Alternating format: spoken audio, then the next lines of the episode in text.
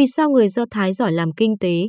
Tác giả Nguyễn Hải Hoành Bản quyền thuộc về dự án nghiên cứu quốc tế. Giỏi thực hành và giỏi cả lý thuyết kinh tế. Ai cũng biết người Do Thái từ xưa đến nay đều rất giỏi làm kinh tế. Nếu không thì họ không thể nào tồn tại nổi trong suốt 2.000 năm bị trục xuất ra khỏi tổ quốc mình, phải sống lưu vong khắp thế giới, phần lớn đi tới đâu cũng bị hắt hủi.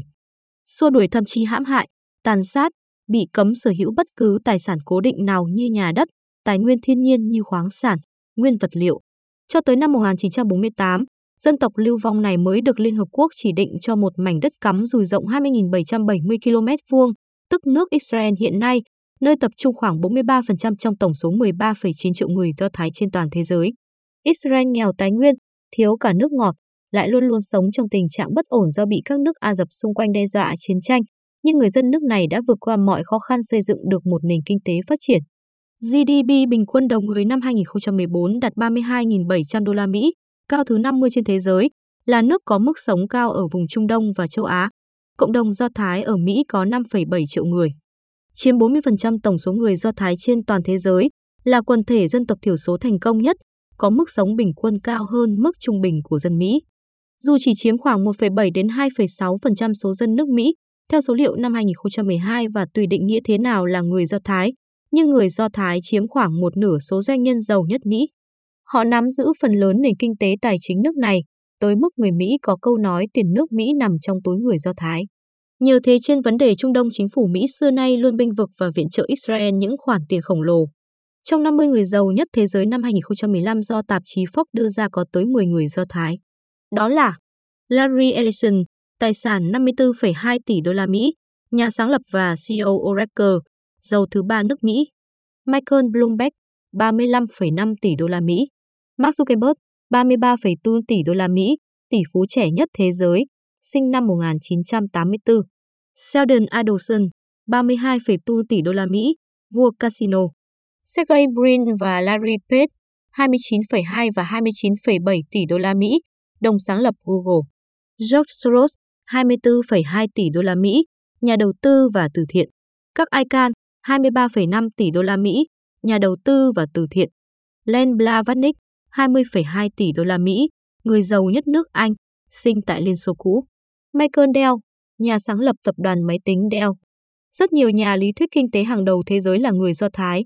Các lý thuyết họ xây dựng nên đã ảnh hưởng to lớn nếu không nói là quyết định tới tiến trình tiến hóa của nhân loại. Các mác người xây dựng học thuyết kinh tế chủ nghĩa cộng sản sẽ thay thế chủ nghĩa tư bản, được gọi là một trong hai người Do Thái làm đảo lộn cả thế giới, người kia là Chúa Giêsu. Trong tổng số 74 chủ nhân giải Nobel Kinh tế năm 1969 đến năm 2014, có 22 là người Do Thái, chiếm tỷ lệ gần 30%, dù người Do Thái chỉ chiếm 0,19% số dân toàn cầu. Chẳng hạn Paul Samuelson năm 1970, Milton Friedman năm 1976 và Paul Krugman năm 2008 là những tên tuổi quen thuộc trong giới kinh tế thế giới hiện nay. Các lý thuyết của họ được cả thế giới thừa nhận và học tập, áp dụng. Từ năm 1987 tới nay có 3 người Do Thái kế tiếp nhau làm Chủ tịch Cục Dự trữ Liên bang Mỹ, tức Ngân hàng Trung ương Mỹ, cơ quan nắm quyền sinh sát trong giới tài chính Mỹ và thống trị lĩnh vực tài chính tiền tệ toàn cầu. Đó là ông Erlen Greenspan 19 năm liền, từ tháng 2 năm 1987 đến tháng 2 năm 2006, được bốn đời Tổng thống Mỹ tín nhiệm cử vào chức vụ này. Tiếp sau là ông Ben Bernanke nhiệm kỳ tháng 2 năm 2006 đến tháng 2 năm 2014 và bà Janet Yellen từ tháng 2 năm 2014. Paul Wolfowitz cùng người tiền nhiệm James Wolfenson, hai cựu chủ tịch Ngân hàng Thế giới, tổ chức tài chính có tác dụng rất lớn đối với các nước đang phát triển, đều là người Do Thái. Nhiều nhà giàu nổi tiếng thế giới từng tác động không nhỏ tới chính trị, kinh tế nước Mỹ và thế giới là người Do Thái. Đơn cử vài người. Jacob Schiff, sinh năm 1847, mất năm 1920, chủ nhà băng ở Đức, sau sang Mỹ định cư. Năm 1904 do căm ghét chính quyền Sa Hoàng giết hại hàng trăm nghìn dân Do Thái ở Nga. Ông đã cho chính phủ Nhật vay 200 triệu đô la Mỹ, một số tiền cực kỳ lớn hồi ấy, để xây dựng hải quân, nhờ đó Nhật thắng Nga trong trận hải chiến Nhật-Nga năm 1905. Nhờ ơn này, trong Thế chiến hai phát xít Nhật đã không giết hại người Do Thái sống ở Trung Quốc, tuy đồng minh số một của Nhật là phát xít Đức có nhờ Nhật làm hộ chuyện ấy. sif là người nước ngoài đầu tiên được Nhật Hoàng Minh Trị tiếp kiến tại Hoàng cung Nhật. George Soros, nổi tiếng về ý tưởng đầu tư, và làm từ thiện quy mô lớn, từng làm trao đảo thị trường tài chính toàn cầu. Michael Bloomberg, sáng lập và sở hữu 88% Bloomberg, một công ty truyền thông về tin tức tài chính và dịch vụ thông tin. Bloomberg từng trúng cử liền ba khóa thị trưởng thành phố New York từ 2002 đến 2013 với mức lương tượng trưng mỗi năm 1 đô la Mỹ và là chủ kênh truyền hình Bloomberg nổi tiếng trong giới kinh tế thế giới. Nguyên nhân sâu xa Vì sao người Do Thái lại giỏi làm kinh tế, tài chính trên cả hai mặt lý thuyết và thực hành như vậy? Lịch sử cho thấy yếu tố quyết định thành công của một dân tộc bắt nguồn từ truyền thống văn hóa của họ. Để tìm hiểu truyền thống văn hóa của dân tộc này, có lẽ ta cần tìm hiểu các nguyên tắc chính của đạo Do Thái, tôn giáo lâu đời nhất thế giới còn tồn tại tới ngày nay và là chất keo bền chắc gắn bó cộng đồng. Khiến dân tộc này giữ gìn được nguyên vẹn nói giống, ngôn ngữ, truyền thống văn hóa mặc dù phải sống phân tán, lưu vong và bị kỳ thị, xua đuổi, hãm hại, tàn sát dã man trong suốt 2.000 năm qua. Có thể nói, nếu không có chất keo ấy thì từ lâu dân tộc Do Thái đã bị tiêu diệt hoặc đồng hóa và biến mất khỏi lịch sử. Đạo Do Thái là tôn giáo duy nhất thành công trên cả hai mặt, giữ được sự tồn tại của dân tộc và hơn nữa đưa họ vươn lên hàng đầu thế giới trên hầu hết các lĩnh vực trí tuệ. Muốn vậy, ta thử điểm qua vài nét về kinh thánh của người Do Thái. Hơn 10 thế kỷ sau, kinh điển này được đạo Kitô lấy nguyên văn làm phần đầu kinh thánh của họ và gọi là Cựu ước, nhằm phân biệt với Tân ước do các nhà sáng lập Kitô giáo viết. Cũng cần xem xét một kinh điển nữa của đạo Do Thái là kinh Talmud, quan trọng hơn cả Cựu ước, có đưa ra nhiều nguyên tắc cụ thể, cho tới nay vẫn còn giá trị về kinh doanh, buôn bán. Trước hết, người Do Thái có truyền thống coi kiến thức trí tuệ là thứ quý nhất của con người. Kinh Talmud viết, tài sản có thể bị mất, chỉ có tri thức và trí tuệ thì mãi mãi không mất đi đâu được. Các ông bố bà mẹ Do Thái dạy con, của cải, tiền bạc của chúng ta đều có thể bị kẻ khác tước đoạt, nhưng kiến thức, trí tuệ trong đầu óc ta thì không ai có thể cướp nổi. Với phương châm đó, họ đặc biệt coi trọng việc giáo dục, dù khó khăn đến đâu cũng tìm cách cho con học hành. Ngoài ra họ chú trọng truyền cho nhau các kinh nghiệm làm ăn, không bao giờ giấu nghề. Người Do Thái có trình độ giáo dục tốt nhất trong các cộng đồng thiểu số ở Mỹ. Thứ hai, đạo Do Thái đặc biệt coi trọng tài sản và tiền bạc. Đây là một điểm độc đáo, khác hẳn quan điểm của đạo Kitô, đạo Phật, đạo Khổng. Ta cần phân tích thêm.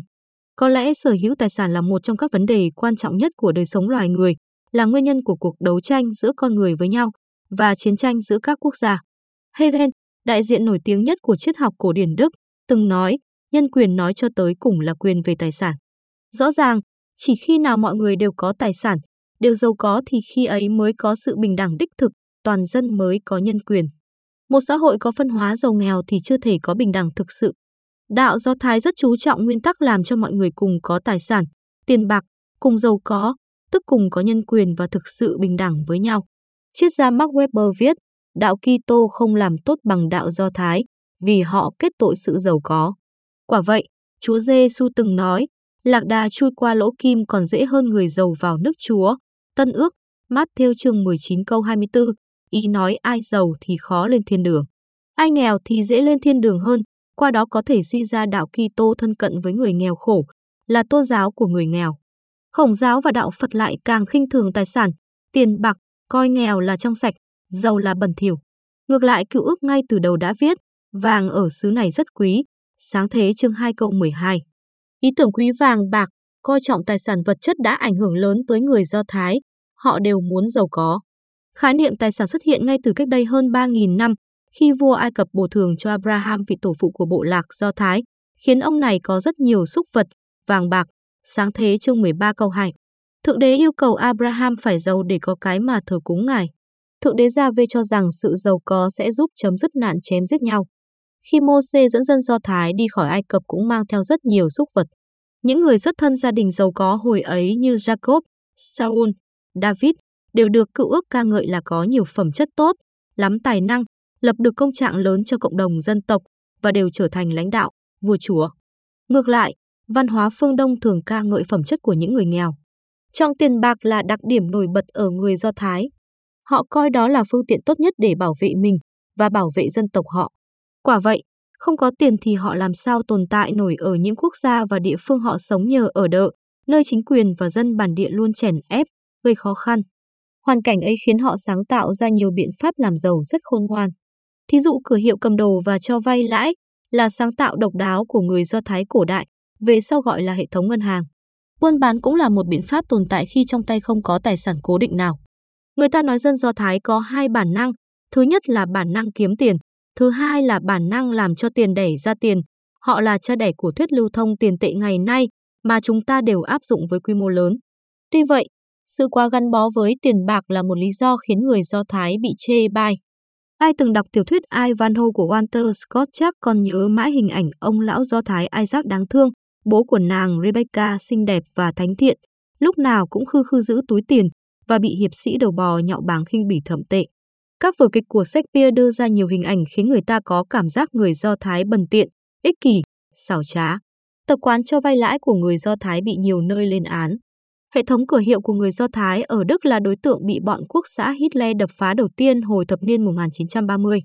Người Đức có câu ngạn ngữ, chẳng con dê nào không có dâu, chẳng người Do Thái nào không có tiền để dành.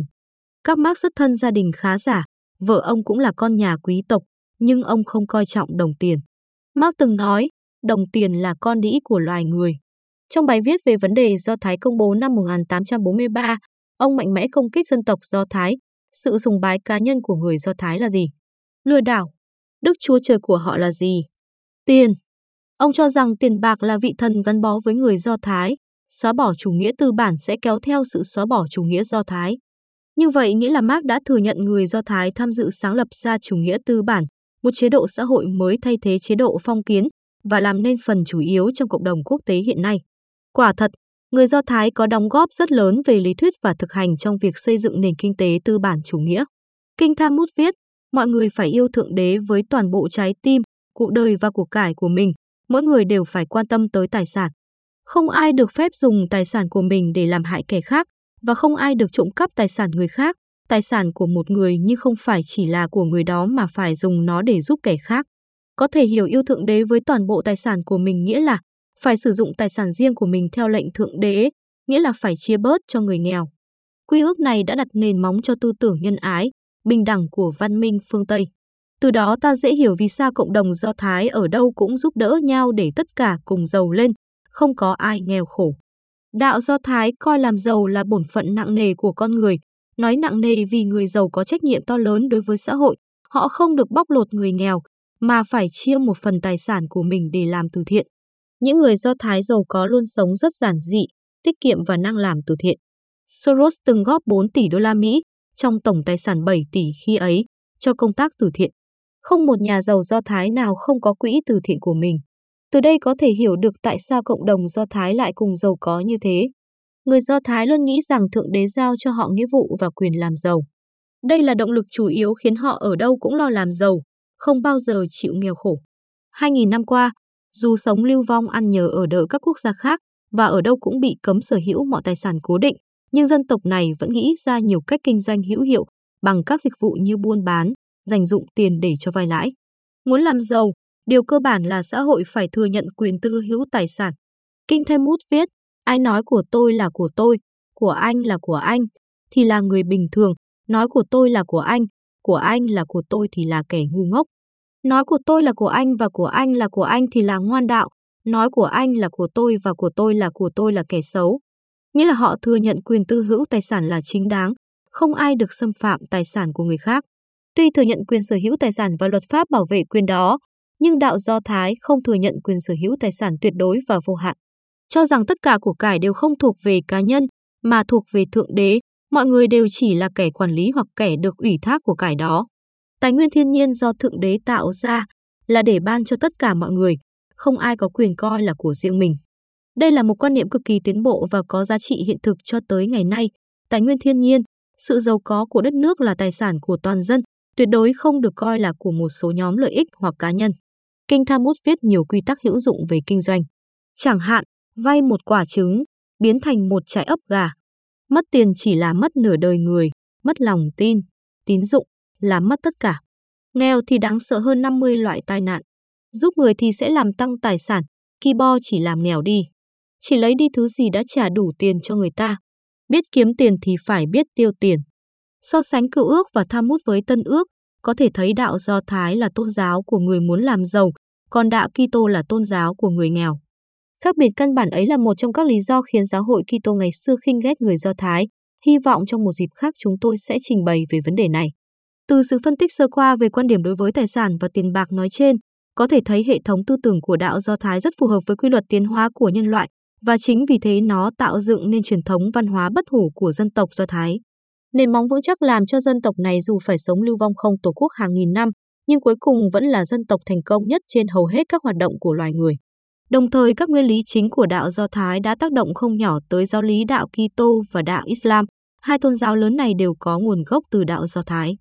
Cuối cùng, nhờ có những điểm độc đáo nói trên, văn minh Do Thái của phương Đông trong quá trình giao lưu kết hợp với văn minh Hy Lạp của phương Tây đã sinh ra một nền văn minh mới, văn minh Kitô giáo, cuối cùng trở thành nền văn minh phương Tây rực rỡ mấy nghìn năm nay. Có lẽ đây là thành tựu đáng kể nhất mà nền văn minh Do Thái đã đóng góp cho nhân loại.